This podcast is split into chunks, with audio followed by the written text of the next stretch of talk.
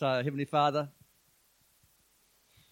we thank you for your presence here this morning, and we just know that you want people to encounter you. And Father, we pray that you would just breathe on your word this morning, that you would encounter people where they are and encourage us all to take a next step. And so we just open ourselves up to you this morning and pray that you would just have your way. And we ask it in Jesus' name. Amen. Life is made up of journeys. It's not just the end that's important, although we totally need to keep in mind where we're headed. But how you get there is a significant process. And in fact, the word says that the steps of a good person are ordered by the Lord. Uh, a couple of years ago, Penny and I were in Germany ministering to Steiger missionaries. And because we were already in Europe after our missions time had finished, we decided to embark on a great journey. So we did a bus trip from Rome uh, through Italy up to Venice and then across Europe to Paris. And so we had a, just an absolutely awesome time. So in Rome, we visited the uh, Sistine Chapel and a number of the Colosseum and all these places. Went to went to Venice. Uh, when we got to Paris, went to the Louvre and saw the Mona Lisa. How many people have seen the Mona Lisa, by the way? Yeah. How, how many? How big is it? it's it's only about this by this. It's really, really, really small. One of the most expensive paintings in the world. So I have a picture of my wife standing in front of the, the Mona Lisa, and I'm thinking, oh, she's really beautiful. Good question. uh, what, a, what a great journey we had. But the reality is, uh, the Bible is full of great journeys, and all of which we can learn from. Uh, Romans 15 4, 1 Corinthians 10 11 tell us that the Old Testament uh, happenings are there for our instruction and our encouragement. And often, what you see in the natural in the Old Testament finds its fulfillment in the spiritual in the New Testament or in our lives. So, this morning, I want us to look at the journey that Elijah takes on the day that he's taken up into heaven. So, think about this. If you knew that in two days' time you were going to die, you would totally make every moment count. I guarantee that you wouldn't go out and play a game of golf. It takes too long. And Rex, I'm sorry to tell you, I probably wouldn't go fishing. There'd be more important things. You'd, you'd want every moment of those last two days to really, really, really count for eternity. And you would be very deliberate, not wanting to waste a moment. And that was how Elijah approached those days. He spent his last days journeying with his successor, Elisha, teaching him and showing him the road and the places that Elisha's future ministry would be built on. It was a journey that looked into the past, a past which Elijah had orchestrated to impart to Elisha the graces and the experiences of the places that they were going to visit. Uh, there was no Facebook, no Instagram, no iPhoto album. So if a father or a guardian wanted to teach someone about legacy and heritage, they would take them on a journey and they would show them the places of significance and teach them the life lessons and show them the memorials and tell them what God had done in those places. So the journey and the stages that Elijah takes Elisha on are the same stages that we need to walk through if we are going to grow and fulfill our destiny in God. So they're represented by the cities that Elijah and Elisha visit. So we pick this up in 2 Kings chapter uh, 2 and verse 1, and it says this It says, When the Lord was about to take Elijah up to heaven in a whirlwind, Elijah and Elijah were on their way from Gilgal. And Elisha said to Elisha, Stay here. The Lord has sent me to Bethel. But Elisha said, As surely as the Lord lives, and as you live, I will not leave you. So they went down to Bethel.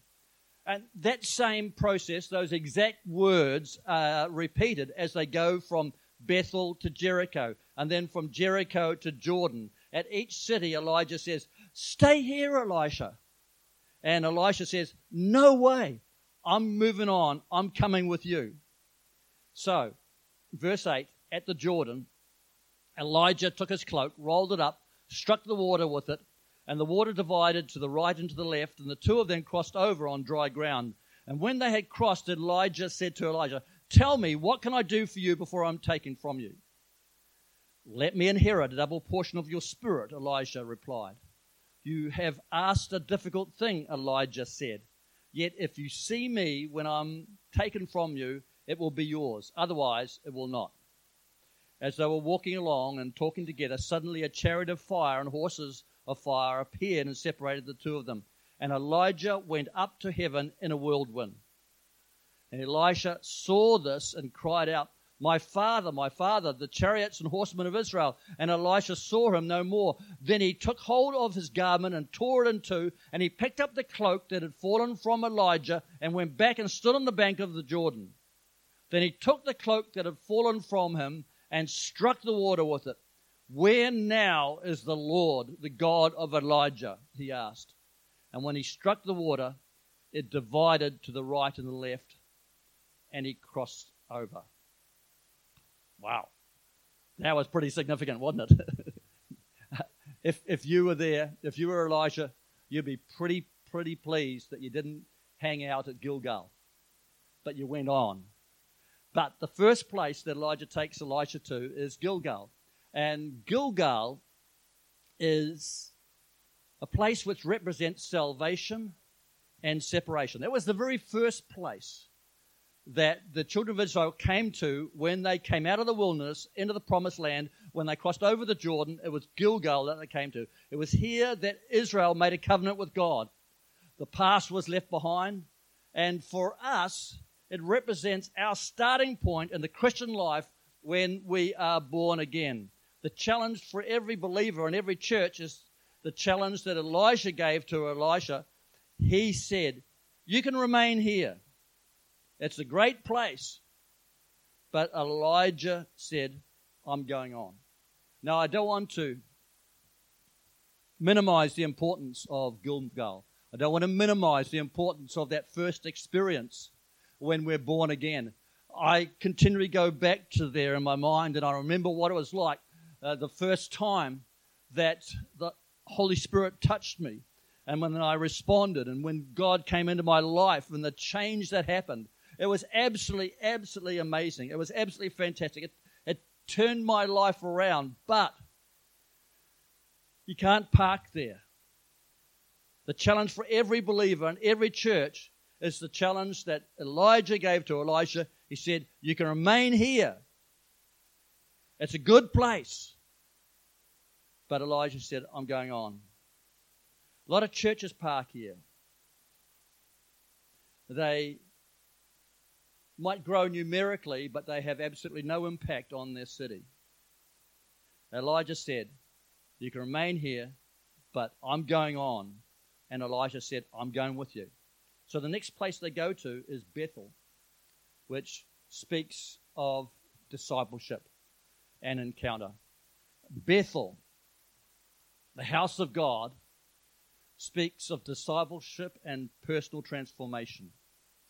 It's the place, if you remember, where Jacob, the trickster, when he's running away from his um, brother, who he thought was going to kill him, lays his head down on a stone and he sees the heavens open. He sees the angels ascending and descending. It's the place where Jacob encountered God's presence and God's promises and God's commitment to him. It's where God says, I'll be with you. And it's where God looks past Jacob's present problems in favor of what Jacob could become if Jacob partnered with him. It was the start of Jacob's training. It was the start of his discipleship, which finally culminated many years later in blessing and a change in Jacob's character to the point that his name is changed from Jacob, meaning trickster, to Israel, which means the father of a nation. Every one of us need to go on from Gilgal to Bethel. We need to grow up. We need to be changed. We will never fulfill God's plans for our lives without being discipled and without changing and without growing. In fact, in 2 Peter 1, verse 5, it says, For this very reason, make every effort to add to your faith goodness, and to goodness knowledge, and to knowledge self control, and to self control perseverance, and to perseverance godliness, and to godliness brotherly kindness, and to brotherly kindness love. Wow, that's a lot of adding on.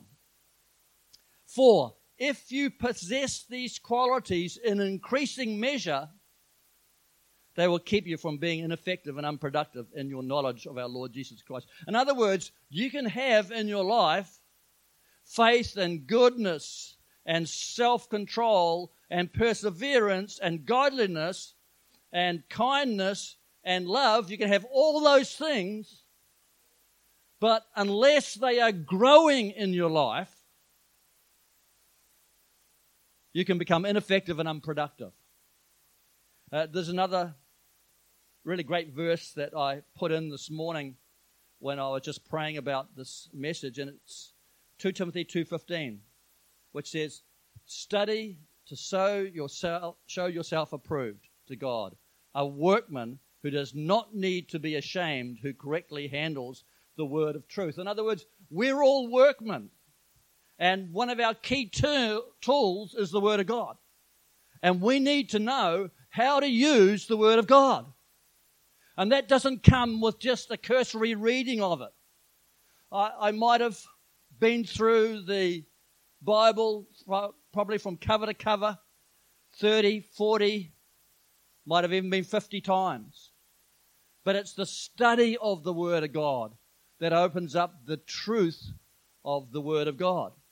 And a great place to grow are the small groups in church.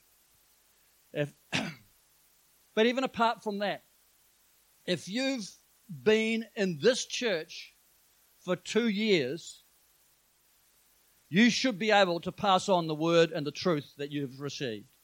Amen? Uh, the Apostle Paul says, The things that I have learnt from the Lord, I also pass on to you. And we're on the pass it on business. It's never, God, pour out your blessing on me just for my sake. It's never, Lord, open up your word of truth for me and my sake. It's always, God, bless me so that I can be a blessing. It's always open up the word of truth for me so that I can pass on that truth to somebody else. And by the way, um, Bonnie did a great job for me uh, the other day. She's copied uh, 10 USBs, which are at the info desk, which contain all of the sermons that I've preached over the last 28 years. So I'm a manuscript preacher.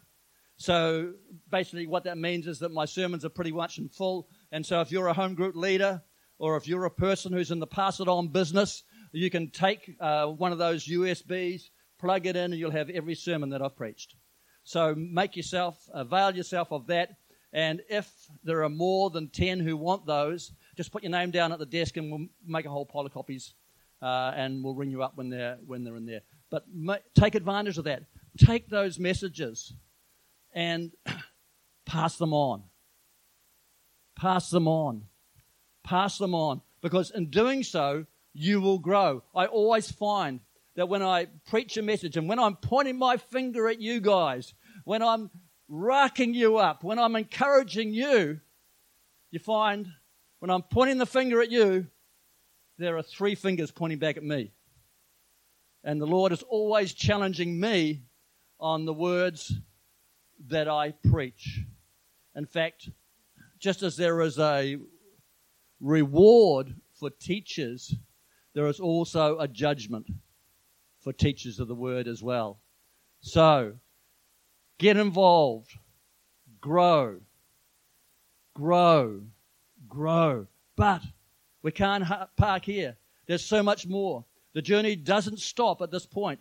Every stage there is the enticement to stop. But like Elisha, we need to say, I'm going on. I'm going on. I'm not going to just settle. I'm going on. The third place that they visit is Jericho. And it's really interesting that Elijah is very deliberate in the places that he, he takes and the order that he takes them on because when you go from Gilgal, the closest place to Gilgal is actually Jericho, if you have a look on a map. But he takes them to Bethel first, then back to Jericho. So Jericho represents the supernatural church.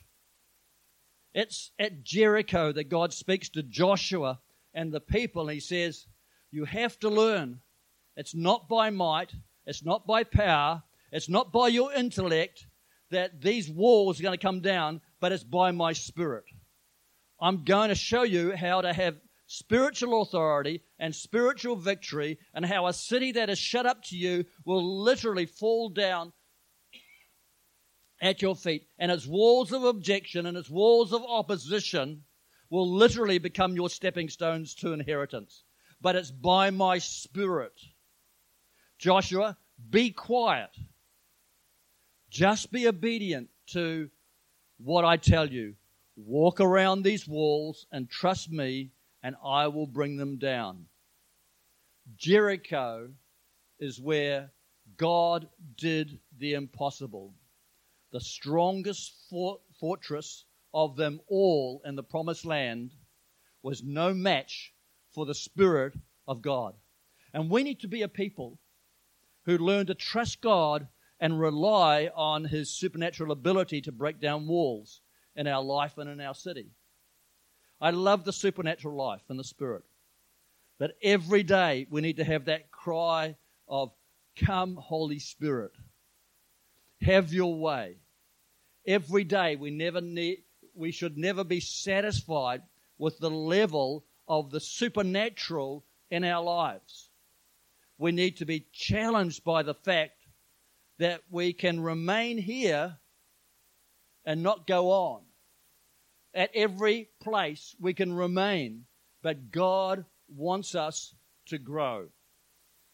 I need to emphasize that we don't exchange one place for another. We add to salvation discipleship. And to discipleship, we add the supernatural lifestyle. They are building blocks, one layer upon another. The fourth place that uh, these guys go to is the Jordan. And the Jordan represents commissioning. It's the apostolic church with the mission of empowering. When they cross the Jordan, Elijah has stayed with Elijah all the way. All of those experiences were, were about heritage and legacy, but also the journey was about inheritance. So they didn't settle in Gilgal or Bethel or Jericho. And so Elijah asks Elijah, What can I do for you before I'm taken? And Elijah says, Let me inherit a double portion of your spirit. Now, a number of commentators, number of people immediately think that a double portion of the spirit means twice as much as what Elijah had. But that's not true. Uh, the double portion was the inheritance of the firstborn. So when a dad was going to die, he would divide up the inheritance between all his kids. But the firstborn always got twice the amount that the other kids. So when Elisha is asking for a double portion, what Elisha was saying was, I want the inheritance of the firstborn. I want to be the one who takes over from you. I want to walk in the things that you have been doing and carry on your works. I want to be your heir. And Elijah replies, So, hey, it's difficult, but if you can see me taken, it's yours. If Elisha had remained at Gilgal, Bethel, or Jericho, no matter how good those places were, he would have missed out. Elijah, as we've read, sees Elijah taken up into heaven, and Elijah's cloak, which was the symbol of his authority, is left behind. And Elijah picks up the mantle. He recrosses the Jordan and he basically says, Okay, where's the God of Elijah? And he's testing this thing out. He wants to know, he wants to see that he's got everything. And so when he hits the water, it parts. And I bet you he, he had a big sigh of relief at that, at that moment. But basically, he knew that he knew that he knew that he had inherited the blessings of the firstborn. For us, that commissioning hasn't come from Elijah, it's come from Jesus. Because Jesus says to us, Great, greater works. He says, The works that I do, you shall do also. In fact, greater works than these shall you do. Isn't that what Jesus said? Yeah. And didn't he say, All authority is given to me in heaven and earth. Therefore, you go out. So we are the ones who have been commissioned. We are the ones who have received that uh, firstborn double portion inheritance. We are the ones that Jesus said, Hey, you're going to do even greater things than what I do. And I know that's mind boggling, but that is what happens in the Spirit. So the Jordan was a place of commissioning where we receive empowerment to do what God has called us to do. But Jesus always asks, What do you want to do? Because there are people out there and there are cities out there that need to be changed, that need to be healing. So Elisha crosses the Jordan, and the first thing he does is he goes back to Jericho. Jericho is a cursed city. But Elijah, under the power of the Holy Spirit, totally changes its future. 2 Kings 2, verse 19, it says this. It says, The people of the city said to Elisha, Look, our Lord, this town is well situated. It's really interesting that he, the people of the city didn't come out to Elijah and Elijah when they were there. They came out to Elijah. Interesting. Look, our Lord, this town is well situated, as you can see, but the water is bad and the land is unproductive. Bring me a new bowl, he said, and put salt in it. So they brought it to the, him, and then he went out to the spring and threw the salt into it, saying, This is what the Lord says I have healed this water. Never again will it cause death or make the land unproductive, and the water has remained pure to this day, according to the word Elijah had spoken. It's really, really important that we open our eyes to see the opportunities that the commissioning affords us. We aren't commissioned to expend our calling and our gifts on ourselves, but we've been commissioned to bless and reach and heal our city and touch our world. I mean, many people would come to Whangarei and say, Hey, this place is well situated. It's beautifully situated. But man, it's got a lot of problems. But the Holy Spirit says, hey, I want to heal the water of this city. I want to make changes. And the way that I'm going to do that is I'm going to take the bowl of the church and I'm going to fill it with the salt of God's people. And I'm going to take them and I'm going to spread them out and I'm going to heal the waters of this city. We are the salt that Jesus puts into this bowl and throws it in polluted waters of our city. The church is like the bowl identifying and carrying its people to the very source of the problem before releasing its people to bring healing and wholeness. So I, I'm just so thrilled that there are so many of you out there changing our city because a church that does not go out and change the city is like an army that recruits and trains and empowers its soldiers only for the task of recruiting. No, an army recruits and trains and empowers its soldiers so it can deploy its soldiers into the battle uh, to bring breakthrough and freedom from the enemy. They recruit and train and empower and deploy for battle and transformation. That's why a number of years ago we ran chaplaincy courses, and I know there was about eight of us uh, here that trained trained in that and have gone out into the city and uh, just minister. And I know there are nurses making a difference. There are doctors making a difference in our city. There are shopkeepers making a difference. There are neighbors that are making a difference. I love hearing of Christians being Christ out in the community because God opens up doors of influence to everyone who will say, I'm not staying here. I want to be deployed. And that means you got to mix with the unsaved. You got to have a heart to show them that Jesus Christ in you is greater than the spirit of the world. You've got to be able to show them that we are different, that in hardship we have the King of Kings and the Lord of Lords to rely on, that His peace passes all of our understanding, keeps our hearts and our mind. Through Him, we can do anything. Through Him, we can survive anything. People around about us are looking to see how we as Christians are going to respond to the things of life. The question is how can we bring love, acceptance, and forgiveness to the people of Whangarei? The question is can your school be changed? Can your workplace be changed? Can our city be changed? And I think the answer is yes. Totally. We wouldn't be doing this if I didn't believe that we could see significant change in our city. It's interesting that in 2000, Mark, uh, Malcolm Gladwell wrote a book called The Tipping Point. Has anyone read that? No, really interesting, interesting book.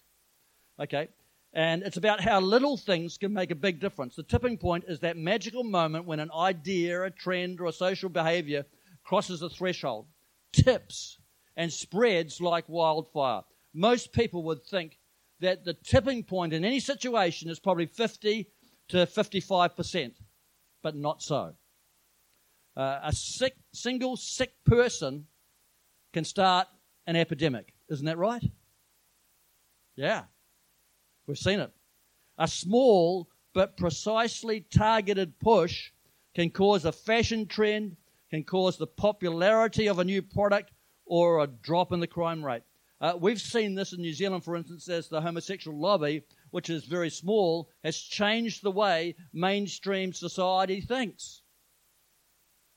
The US military commissioned one of the greatest studies that's ever been undertaken on tipping points. They commissioned this in the wake of Cyclone Katrina. Okay? They were amazed that most people totally disregarded the warnings to evacuate and they wanted to know at what point the ideas of a few became the beliefs of the majority. And we could bring this up to date and we could apply it to a lot of situations that we've seen, especially in American politics over the last uh, few years.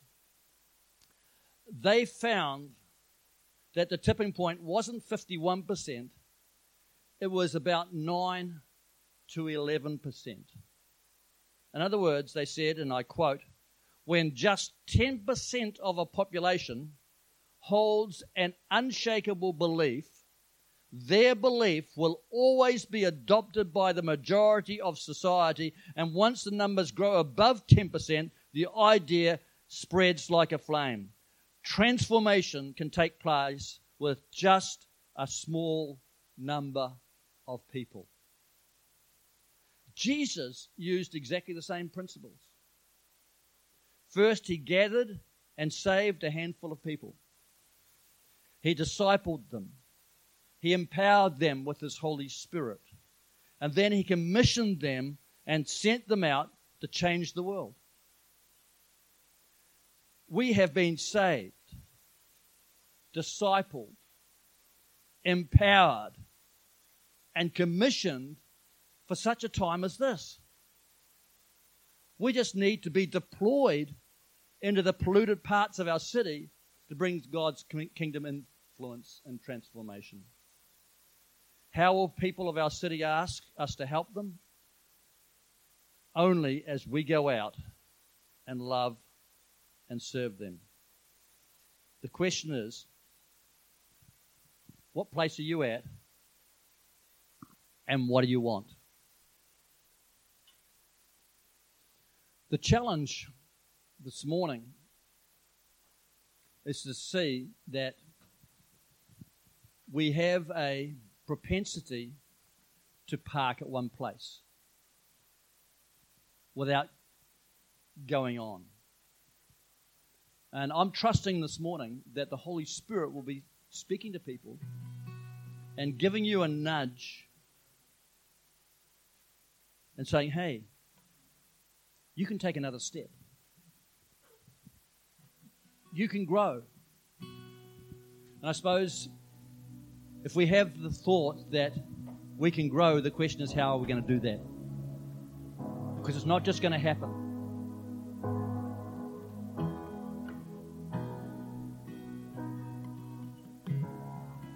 I think it was Ford who said,